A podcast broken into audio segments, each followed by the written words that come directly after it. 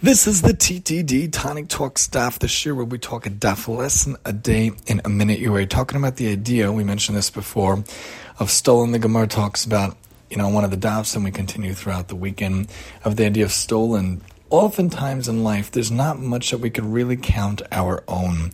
A lot of times, the time that we have has to be given to other things, but don't use that time and don't let that time be stolen from you in other aspects, you know?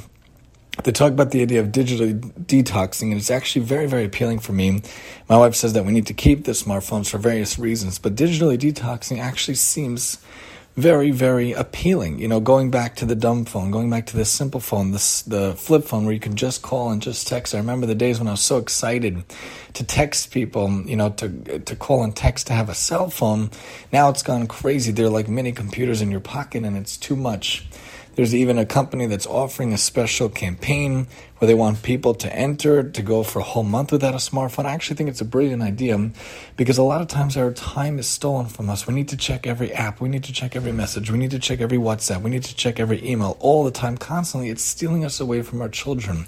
We go to pick up our children and people are on their phone, people are checking messages. What does it show the children? What does it tell the children? Remember, your time has to be made your own yes, it's important to depress and decompress at the end of the day. And I always talk about how every night my wife and I try to decompress, and then once you fall asleep, I do my own things. But during the day, during the waking hours, when your kids are awake and you're fully functional, don't let your time be stolen from you. Time is such a precious commodity. Use it for Torah, for mitzvahs, for chesed, good things every single day. Join us next time here on the TTD.